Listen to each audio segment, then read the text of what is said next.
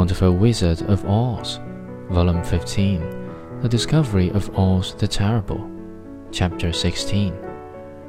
One of my greatest fears was the witches, for while I had no magical powers at all, I soon found out that the witches were really able to do wonderful things.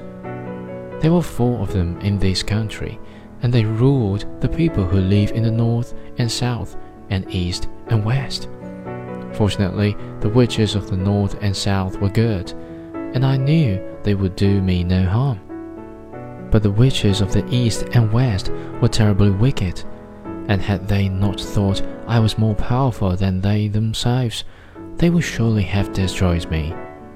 As it was, I lived in deadly fear of them for many years, so you can imagine how pleased I was when I heard your house had fallen on the Wicked Witch of the East.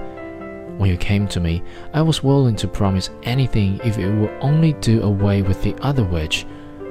But now that you have melted her, I am ashamed to say that I cannot keep my promises.